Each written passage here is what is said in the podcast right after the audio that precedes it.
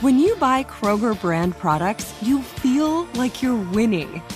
That's because they offer proven quality at lower than low prices. In fact, we guarantee that you and your family will love how Kroger brand products taste, or you get your money back. So next time you're shopping for the family, look for delicious Kroger brand products because they'll make you all feel like you're winning. Shop now, in store, or online. Kroger, fresh for everyone. Open a limited time 11 month certificate at Kemba Financial Credit Union. At 5.25% APY, it's more than triple the national average, plus, it's a safe and secure way to grow your money. Visit your local branch or kemba.org slash CD for details. Offer expires May 31st, 2024. APY equals annual percentage yield. Restrictions apply. $500 minimum and $250,000 maximum deposit. Advantage status required. Comparison based on bank rate average. Federally insured by NCUA. We went from normal life, healthy child to acute lymphoblastic leukemia or B cell ALL. The St. Jude team came up to get CJ via ambulance. Shortly after that, I noticed a rainbow. It meant that there was hope. We were driving into hope. To have hope is to have your child healthy, and we have that because of St. Jude. You can help kids fight childhood cancer. Please become a St. Jude Partner in Hope today by visiting musicgives.org via Forbes.com. As the legal cannabis industry grows, the rate at which women are entering the industry is now declining. When Marijuana Business Daily released their report, Women and Minorities in the Cannabis Industry back in 2017, women held 37% of executive level roles. Though recent findings published from the ArcView Group and the National Cannabis Industry Association concluded that companies with women in leadership roles are more profitable, producing more than twice the revenue per dollar invested than companies led by men, Today, the percentage of women holding these top positions in cannabis has dropped to 22%. Doubling down on the decline, according to Marijuana Business Daily's updated Women and Minorities in Cannabis 2021 report, despite increased focus at state levels to improve racial diversity within the cannabis industry, findings demonstrated the percentage of women and minorities in executive level positions in the cannabis industry dropped between 2019 and 2021. A shift that isn't driven solely by a decline in female executives. Industry experts suggest that in the current reality, competitive markets tend to favor businesses with white men in ownership and leadership positions, primarily because of their established access to capital. And in addition, executives from mainstream sectors are opting into the cannabis industry at higher rates, seeing it as a hot new opportunity. Without regard, these new trends and behaviors are accelerating the increase of white men in power positions and are quickly, actively minimizing the opportunities for others. Working hard to challenge the status quo and create a more equitable industry for everyone, especially women, today's guest is an industry expert with vast understanding and insight regarding the industry's disparities, as well as its current trends and opportunities for solutions.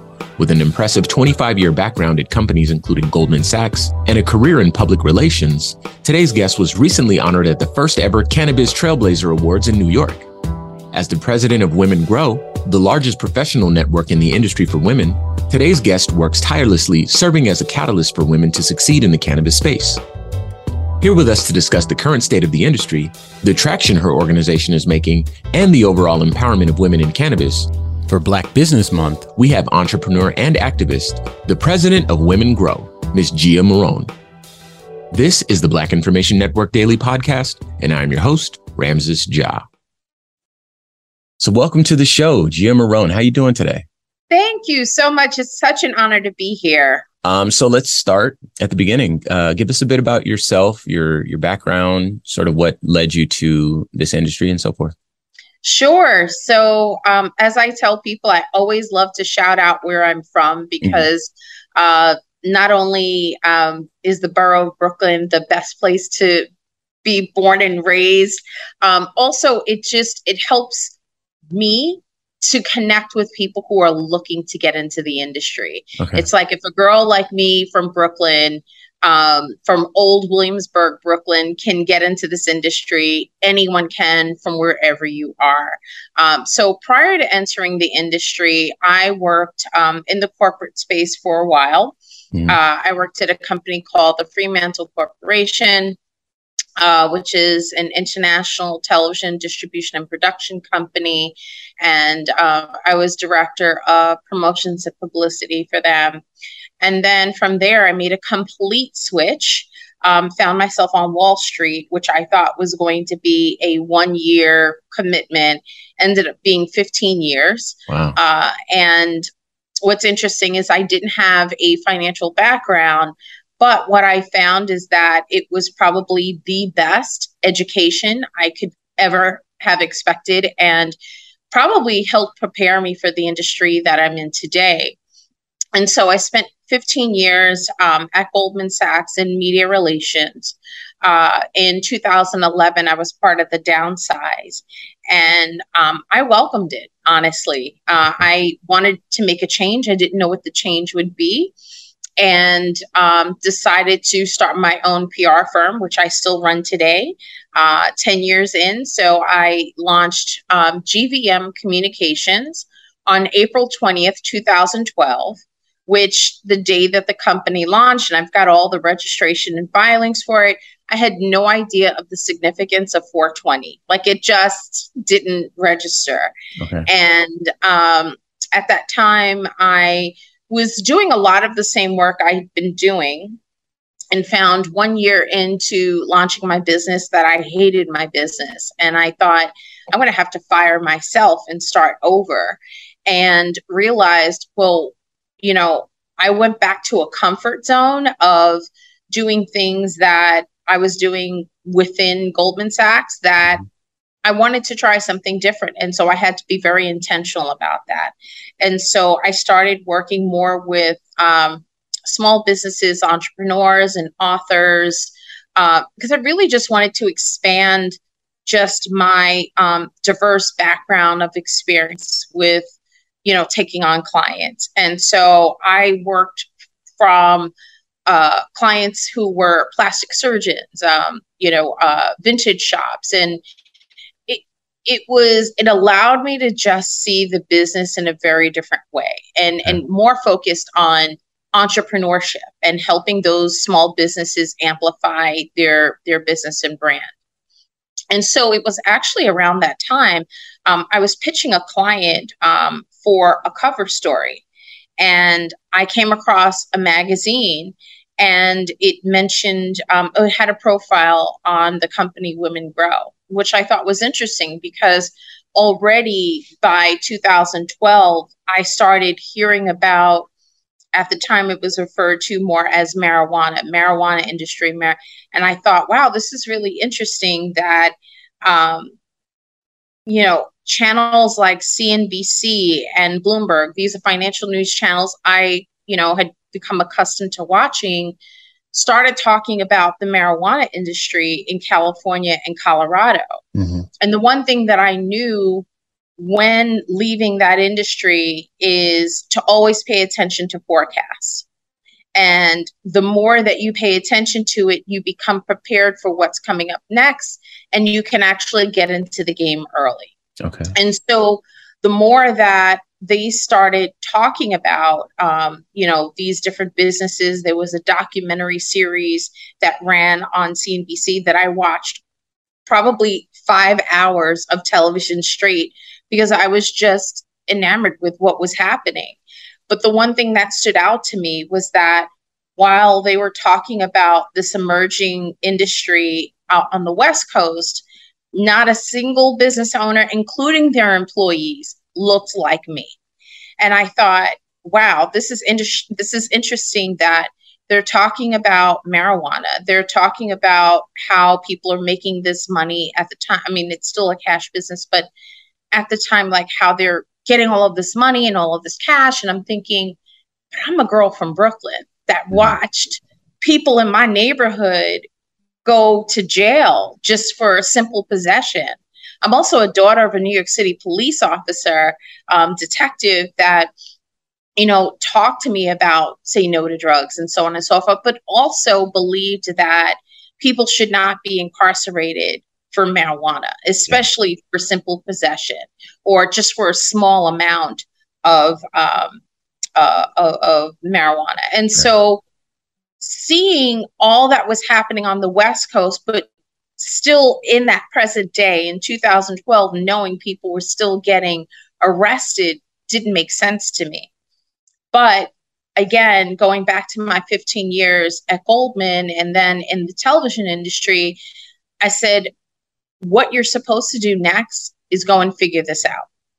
So I ended up getting that client on the cover of the publication. Mm. The research that I was doing for the client, again, um, there was an article that talked about a company called Women Grow. And I realized I'd heard of the company before. I wanted to do more research. And in that article, everything that was mentioned, I went and I Googled. I like researched every company, every name, every everything, because I thought if I want to learn about it, I have to start educating myself. And so, you know, that was really when the interest of cannabis started bubbling inside of me. Like, I want to learn more about this. I want to understand how to get in. I thought I had to become a grower or a dispensary owner, but I wanted to learn. And mm-hmm. so that's, you know, the beginning of it. I I'm I'm happy with the way things have unfolded. Of course. So tell us a bit more about Women Grow um, for those that are uninitiated. Sure. It's an organization that started in 2012 out of mm-hmm. Denver, Colorado. Mm-hmm. Um, its founder, um, Jane West, um, along with Jazmin Hupp, uh, want, saw an industry just as I did, that it was an industry being led by men and more specifically by white men. Mm-hmm. And what they wanted to do was to create a space that not only women can enter, but that women would be at the forefront of this emerging industry. And so with that, they invited first the first 50 women founders to uh, meet, come together, and from there launched um, our signature networking events whereas we had um, chapters, then changed to markets across the country where these market leaders were hosting these monthly meetings. Uh, our mission uh, is to connect, educate, empower, and inspire the next generation of cannabis leaders. Mm. And so every month, these networking events were bringing all these like minds together. Uh, and at these events, not only were you networking with like minds, but people were birthing business ideas. They were finding their business partners. Maybe they already had a business and they were um, identifying their service providers. But in addition to that, every meeting always had an educational component. So whether if it was a keynote speaker or was a panel discussion, there was always a theme. How to um, uh, you know, how to identify the best accountant, right, for your business, because okay. accounting in cannabis is very different than mainstream accounting. Or um, learning about um, uh, uh, the, the legalities from each state, because as cannabis continues to legalize, regulations from each state are very different. And if you're not familiar or aware with the um, regulations, um, it can be very costly to any business owner. And so for those who are coming to these meetings, they were either coming as canna curious, right? Someone who's sitting on the sidelines who wants to learn more, or someone who actually has a business already and they're just looking to continue to build their network. And then each year, um, we hosted our Women Grow Leadership Summit. And that's where it brought women from all over the country, um, even around the world, um, that would come in for our two day conference. And so that started back in 2015. Uh, and um, we actually transitioned the company to move more over to the East Coast. And that was very intentional. One, um, myself and, and, my business partner, Dr. Chanda Macias, um, invested in the company in 2018. So now Women Grow is 80% minority women owned. Wow. And um, the founder, Jane West, um, still remains um, a partner in the company, um, but she's no longer on the board with us. So we're basically running and leading the business. And so myself and my business partner, because we're East Coast based, but also because cannabis then started becoming more legalized on the East Coast, especially around 2018, while um, New York, my home state, uh, had um, introduced and had launched their medical program. It was still relatively small. But each year, we then started seeing more states becoming more legal, which left a whole community of women looking for a network that they can build on. And so the company um, was really um, moved over in 2017 by the former leadership, uh, Leah Heise and, and Christina Garcia. But then we then decided to host our first leadership summit in Washington, D.C. Very intentional.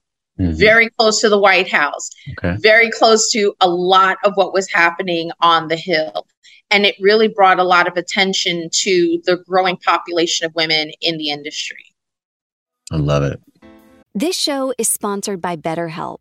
People don't always realize just how much their negative thoughts and experiences stick with them and weigh them down. You may find your brain constantly running through a highlight reel of bad moments. That comment your friend made last week that hurt your feelings. That frustrating thing your mom does. Or that silly thing you said in a meeting.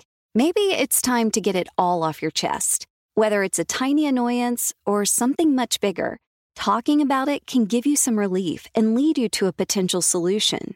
That's where therapy comes in. It's a safe space to share whatever's weighing you down and learn to process it so your internal highlight reel can focus on the good stuff. And BetterHelp offers affordable online therapy on a schedule that works for you. Connect with a licensed therapist by text, phone, or video call. Start the process in minutes and switch therapist anytime. Let it out with BetterHelp. Visit betterhelp.com slash BIN today to get 10% off your first month. That's BetterHelp, H-E-L-P dot com slash BIN. Like many of us, you might think identity theft will never happen to you. But consider this there's a new identity theft victim every three seconds in the U.S. That's over 15 million people by the end of this year, equal to the populations of New York, Los Angeles, and Chicago combined.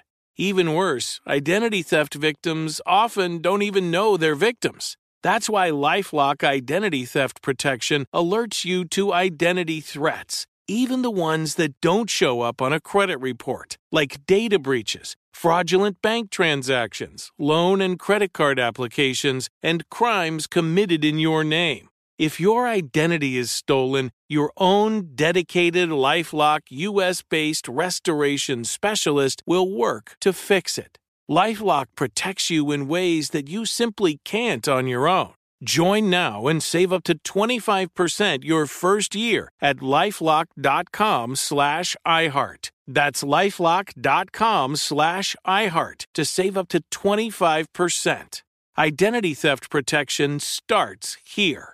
Open a limited time 11 month certificate at Kemba Financial Credit Union. At 5.25% APY, it's more than triple the national average, plus, it's a safe and secure way to grow your money. Visit your local branch or kemba.org slash CD for details. Offer expires May 31st, 2024. APY equals annual percentage yield. Restrictions apply. $500 minimum and $250,000 maximum deposit. Advantage status required. Comparison based on bank rate average. Federally insured by NCUA.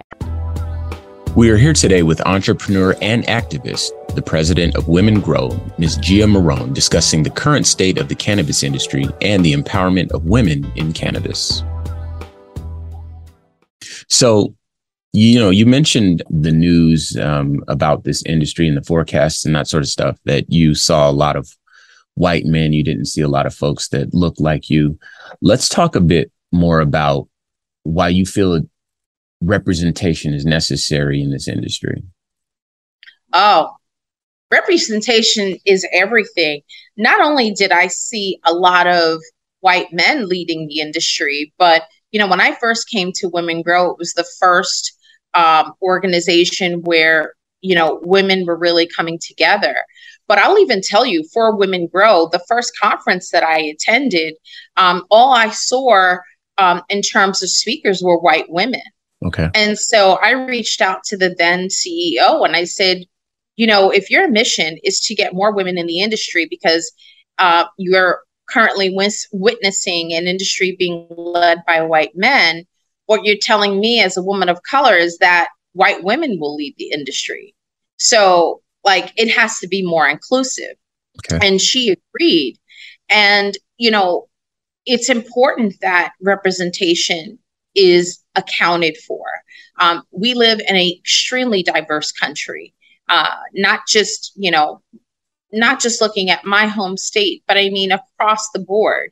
And so when you then begin to dive into each of these cities and states, and you see there's big Latino communi- um, communities and indigenous women and, and Asian women, we all need to be represented. We need to reflect the communities of which we come from. And so if we don't do it early on, as we've seen in mainstream, it then becomes a struggle to correct it. Okay. And so the way to correct that is addressing it at the very beginning. So, what are some of the uh, common barriers to entry that women experience, or what are some of the primary challenges uh, when trying to get into the industry or finding finding a role in the industry? So, the most common and probably the number one barrier is the lack of access to capital. So, cannabis is still federally illegal. Mm-hmm. While it is becoming legal state over state, you know that in Las Vegas or in Nevada, it is legal there, and there's a, a amazing community of women um, in um, Nevada that have really come together um, and leading um, advocacy efforts there. But when you don't have a banking system in place, you cannot go to a bank and say, Hey, I'm starting this cannabis business and I need to take out a loan. It doesn't right. happen that way. Most of the financing is coming from private equity, coming from angel investors, all of those who want to put their money behind individuals or teams who are building up um, vertical operations. And vertical operations means that when a state uh, opens up its application process. Oftentimes, a vertical license includes cultivation, processing, uh, transportation, and retail. So that's when you begin to see all those dispensaries, you see the grow operations. But in order to get that to that place, you have to get the financing behind you, and it's not cheap. I mean, a full vertical um, can run easily $50 million. Well, I don't know. I, am not going to assume that you do, Francis, but I don't know very many people with 50 million or 10 or five. And so when you begin to think about that lack of access to just your friends and family who have that that sort of um, uh, um, finances, it really limits what you can do. And so when you then begin to look at where the financing is going to, it goes back to my earlier point. It was being put into um, it, the support was going to white men. Yeah. Right. And so then, in addition to those licenses, we had then have these brands. You know, everyone know you know is familiar with a vape these days, or or edibles, or any of these other sort of brands, well, a lot of the financing is going behind those other businesses and not being brought to women. And so when you don't have that sort of um, support behind you, you know, oftentimes many of these businesses were crashing before they can even get started. Mm. This concludes part one of our two part interview with Ms. Gia Moron discussing women in cannabis. Be sure to check back in with us for part two. This has been a production of the Black Information Network.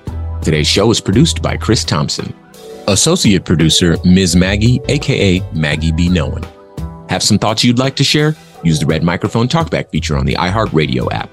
While you're there, be sure to hit subscribe and download all of our episodes. I'm your host, Ramses Ja, on all social media.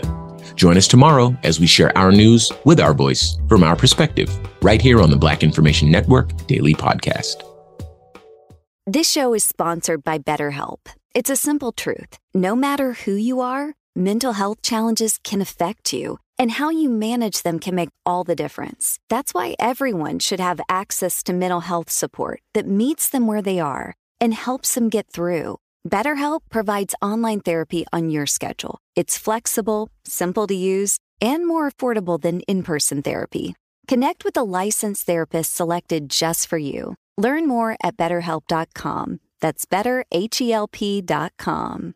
Open a limited time 11 month certificate at Kemba Financial Credit Union. At 5.25% APY, it's more than triple the national average, plus, it's a safe and secure way to grow your money. Visit your local branch or kemba.org slash CD for details. Offer expires May 31st, 2024. APY equals annual percentage yield. Restrictions apply. $500 minimum and $250,000 maximum deposit. Advantage status required. Comparison based on bank rate average. Federally insured by NCUA. We went from normal life, healthy child to acute lymphoblastic leukemia or B cell ALL. The St. Jude team came up to get CJ via ambulance. Shortly after that, I noticed a rainbow. It meant that there was hope. We were driving into hope. To have hope is to have your child healthy, and we have that because of St. Jude. You can help kids fight childhood cancer. Please become a St. Jude Partner in Hope today by visiting musicgives.org.